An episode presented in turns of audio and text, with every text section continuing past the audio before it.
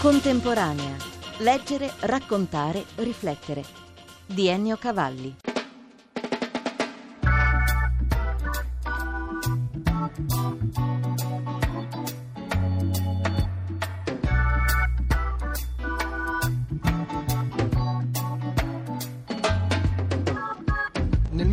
1991 Paolo Ruffilli aveva scritto una vita di Ippolito Nievo.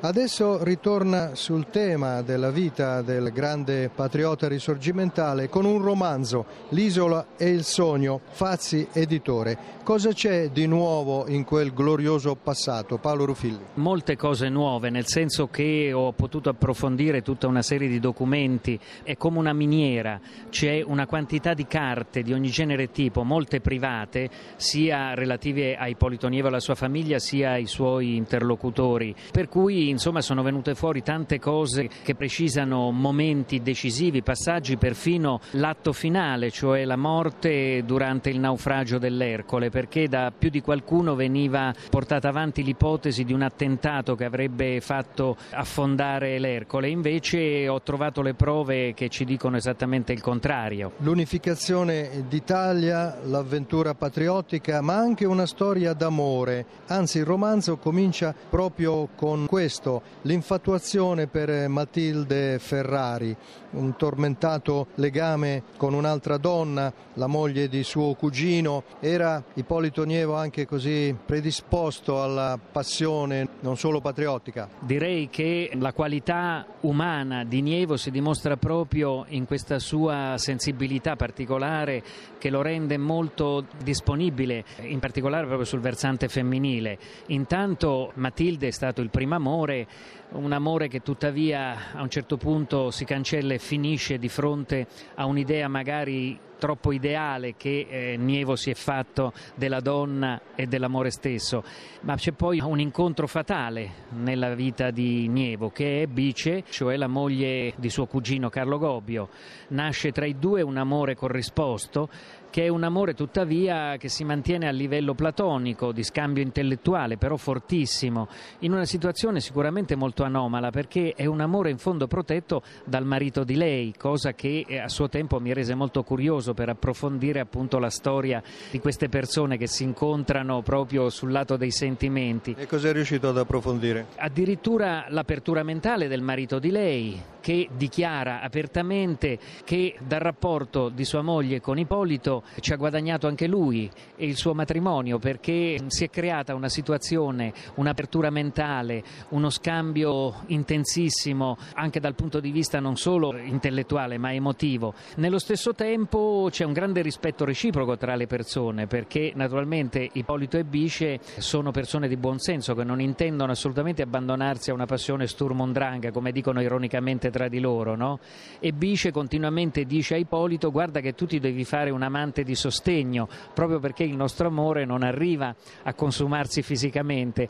E quindi Ippolito poi nel proseguo della sua vita vive questo che per lui in parte è un dramma, questo rapporto insomma con la fisiologia, come lo chiama lui ironizzando, cioè il dover andare con i sensi in una direzione diversa rispetto a quella in cui va invece con il sentimento, con il cuore, fino a scoprire poi improvvisamente che ricercando i sensi ci si può imbattere in una situazione che coinvolge il cuore, perché la fine della vita di Ippolito è segnata proprio da questa scoperta e sorpresa, l'incontro con una donna che insieme gli occupa sia la mente che il cuore. Tornando alla parte pubblica di Ippolito Nievo, scrittore e garibaldino, cosa lo caratterizza in questa avventura in particolare come patriota, come uomo d'azione, come uomo che ha contribuito al nostro risorgimento? Intanto è un uomo di grandissimo coraggio, come gran parte dei volontari garibaldini che partecipano all'impresa, ma non c'è solo questo, che già è una cosa di grande significato, visto il valore che lui ha dimostrato proprio anche combattendo.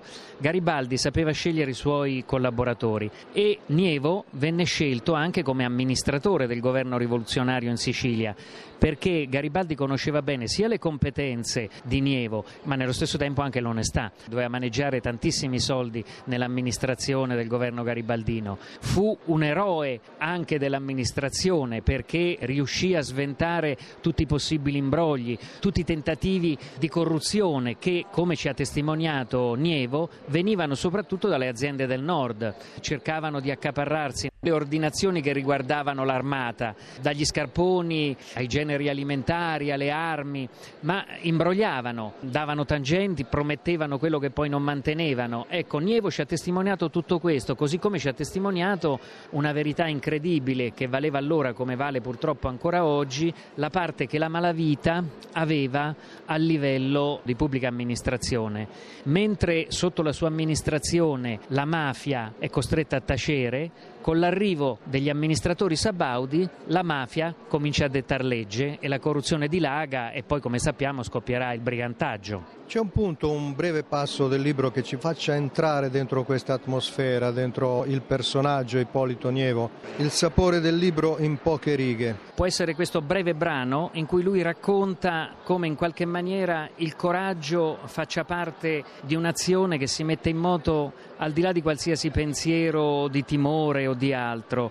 Dice Mentre stavamo entrando dentro Palermo con la carrozza dell'intendenza che conteneva il tesoro e tutte le altre carte, una palla di cannone ha portato via la testa ai due ufficiali che mi aiutavano a condurre il carro, due valorosi che non si erano mai risparmiati nei combattimenti e che ne erano usciti sani e salvi, colti di sorpresa, così, da un colpo anomalo venuto da lontano, con me rimasto illeso a un passo. Orbene, pensate che mi abbia preso la paura? Da coscienzioso tesoriere ho assicurato il contenuto della cassa e ci ho dormito sopra, avvolto nel mantello. Né mi sfiorava l'idea che si potesse fare un'altra cosa da quella che stavo facendo. Dopo gli amori e le passioni indagate romanzescamente in Ippolito Nievo, Paolo Ruffilli esce allo scoperto in proprio come poeta.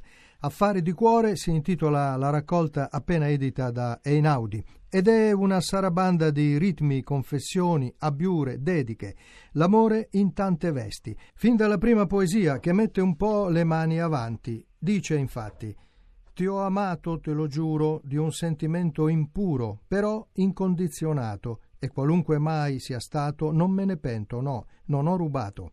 Te lo assicuro, per quello che ti ho preso, in cambio molto più ti ho dato. Del resto, diceva Marianne Moore, non c'è poesia d'amore senza crudeltà, vero Ruffilli? Soprattutto quando se ne scrive più o meno a distanza di tempo, magari nel ricordo, anche nella situazione migliore, più coinvolgente, più straordinaria, già questa trasposizione crea quel eh, salto che è appunto la crudeltà di cui parla Marianne Moore. Ma c'è anche il sogno nella poesia che si intitola Per via di naso.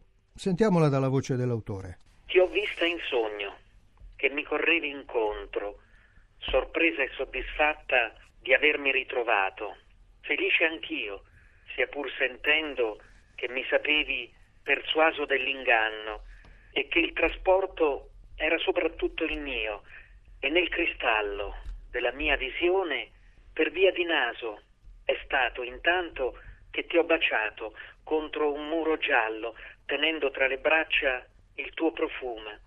Svegliatomi in affanno, mi ha preso il desiderio e mi è bruciato dentro tutto il giorno, ma non volevo spegnerlo, beato restando a cuocermi nel forno.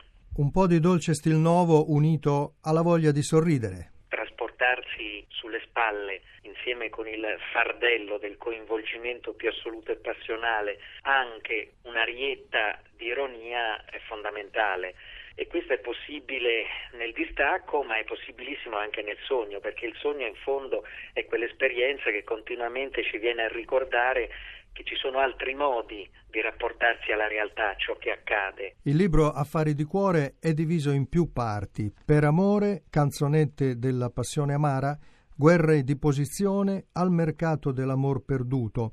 Cosa fa da calamita capitolo per capitolo? Una delle tante facce dell'amore, nell'esperienza personale che ti lega a qualcun altro, anche se la persona è sempre la stessa, ma non c'è niente che non cambi. Una vita è fatta di continue trasformazioni e quindi queste trasformazioni continuamente ti ridimensionano rispetto anche a un sentimento di coinvolgimento come appunto la passione d'amore. Quindi dal fuoco più bruciante attraverso appunto anche le amarezze che possono poi venire come conseguenza di questa passione fino magari al contrasto, alla lotta, al combattimento, ecco le guerre di posizione e fino anche ad una tutto sommato più tranquilla serenità della maturità. Ruffilli vive a Treviso, la sensuale città teatro del film di Pietro Germi, Signore e Signori, dove, parlo del film, il perbenismo di facciata si confonde con le tresche degli amanti. È ancora così? O meglio, l'atmosfera rievocata in quel film la vita di una provincia ricca che non si nega nulla, hanno ispirato qualcuna di queste poesie? Che io sono sempre stato curioso della commedia borghese dell'amore e il film di Germi è per eccellenza direi il segno di questa commedia, ma per me non è mai occasione di ispirazione perché in realtà la mia visione dell'amore non è nell'ottica o nella chiave della commedia all'italiana, non è neppure nell'ottica boccaccesca Paradossalmente il mio modello preferenziale è il cantico dei cantici, cioè per me la carnalità è sacra e questo tipo di sacralità è appunto nel Cantico dei Cantici che trova per esempio una dichiarazione, un'espressione in cui mi riconosco. Ecco, quindi per me l'amore, anche quando è tradimento, non è mai circostanza di noia o di divertimento o di distrazione, no, magari in chiave drammatica, ma è sempre qualcosa di necessario che vive dentro un percorso di conoscenza. Mi sento più vicino paradossalmente al misticismo, che peraltro ha una componente sempre di temperie sensuale perché poi la letteratura erotica, nel senso più nobile delle parole, ha sempre un retroscena spirituale. Dedichi una poesia a una donna, alla radio, adesso o mai più? Allora, leggerò questa, si intitola Risveglio. Respira piano, lasciati entrare, poco alla volta, dentro di me, disciolta e rarefatta, deposita l'essenza tua raccolta nella mia mano Eccoti rapita, ti porterò lontano, dove la vita mi costringe a andare, pronto però a ritornare da te almeno con il naso, dopo averti tirata fuori dal mio vaso. Deve restare per forza segreta o possiamo provare a chiedere chi sia la destinataria? La destinataria è mia moglie. Mentre la bacio è te che bacio, la bacio solo per baciarti lo faccio proprio per trovarti perché mi sei lontana e ti tradisco per amarti. Fu Catullo, Ruffili, a introdurre nella poesia latina la parola basium, bacio, dac mi basia mille, si rivolge a lesbia.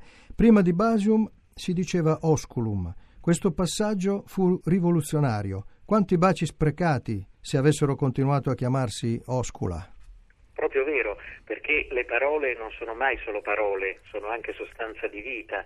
E naturalmente una parola come basium, bacio, è ben diversa da osculum, da oscula, proprio perché da un punto di vista anche etimologico trascina sulla scena quella presenza insieme delle labbra, della saliva, che danno appunto corpo e sostanza a un amore che si realizza attraverso quel gioco che nello stesso tempo è anche un rito sacro dell'amore. La parola osculum ha qualcosa di otorino laringoiatra, mentre basium tira fuori le labbra. Ti dirò di più, i latini a un certo punto hanno abbandonato la radice lib, che era troppo appunto medico-sanitaria, magari senza averne coscienza, e hanno assunto la parola amore dalla radice ham, mediterranea, che ci riporta invece a una forma di cannibalismo che è fondamentale nella pratica dell'amore. Un po' mangiarsi. Bisogna anche mangiarsi. La poesia d'amore dell'antichità, ecco, da Saffo a Catullo a Dante, cosa insegna a un poeta di oggi? Io penso anche alle Mille e una notte,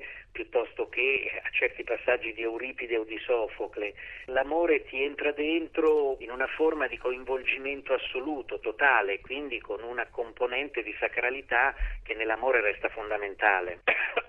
Amore e tosse non si possono nascondere, diceva Ovidio soprattutto la tosse. Grazie Ruffilli e auguri per la salute, non solo per l'amore.